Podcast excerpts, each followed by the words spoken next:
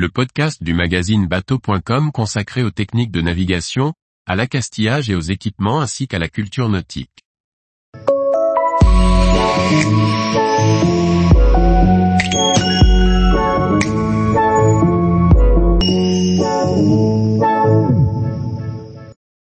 Est-il obligatoire d'avoir à bord de son bateau une caisse à outils pour le dépannage?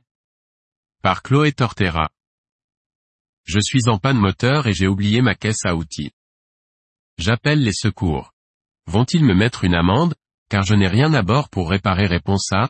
L'outillage est obligatoire uniquement dans le cas d'une navigation supérieure à 6000 d'un abri. Réponse B. L'outillage n'est pas obligatoire mais conseillé. Réponse C. L'outillage est obligatoire à bord quelle que soit la distance à un abri. Chaque semaine, nous vous proposons une question sur le permis bateau.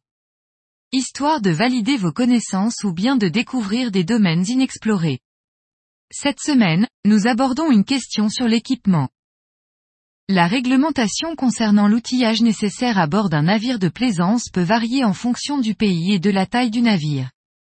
Cependant, dans de nombreux pays, il existe des exigences minimales en matière d'équipement de sécurité et d'outillage pour les navires de plaisance.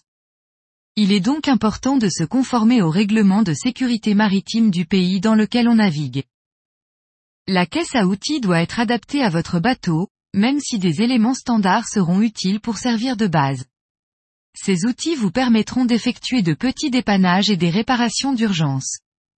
Celle-ci pourra contenir plusieurs types de clés, plates, alènes, des tournevis de différents diamètres et formes, des pinces, un marteau, de l'adhésif, et tout autre élément que vous jugerez utile. Cet outillage peut être essentiel en cas de problème en mer, comme une panne du moteur, une fuite d'eau. Bien que l'outillage pour le petit dépannage ne soit pas strictement obligatoire dans tous les cas et notamment dans la législation française, il est fortement recommandé d'en avoir à bord pour assurer la sécurité et la fiabilité de votre bateau.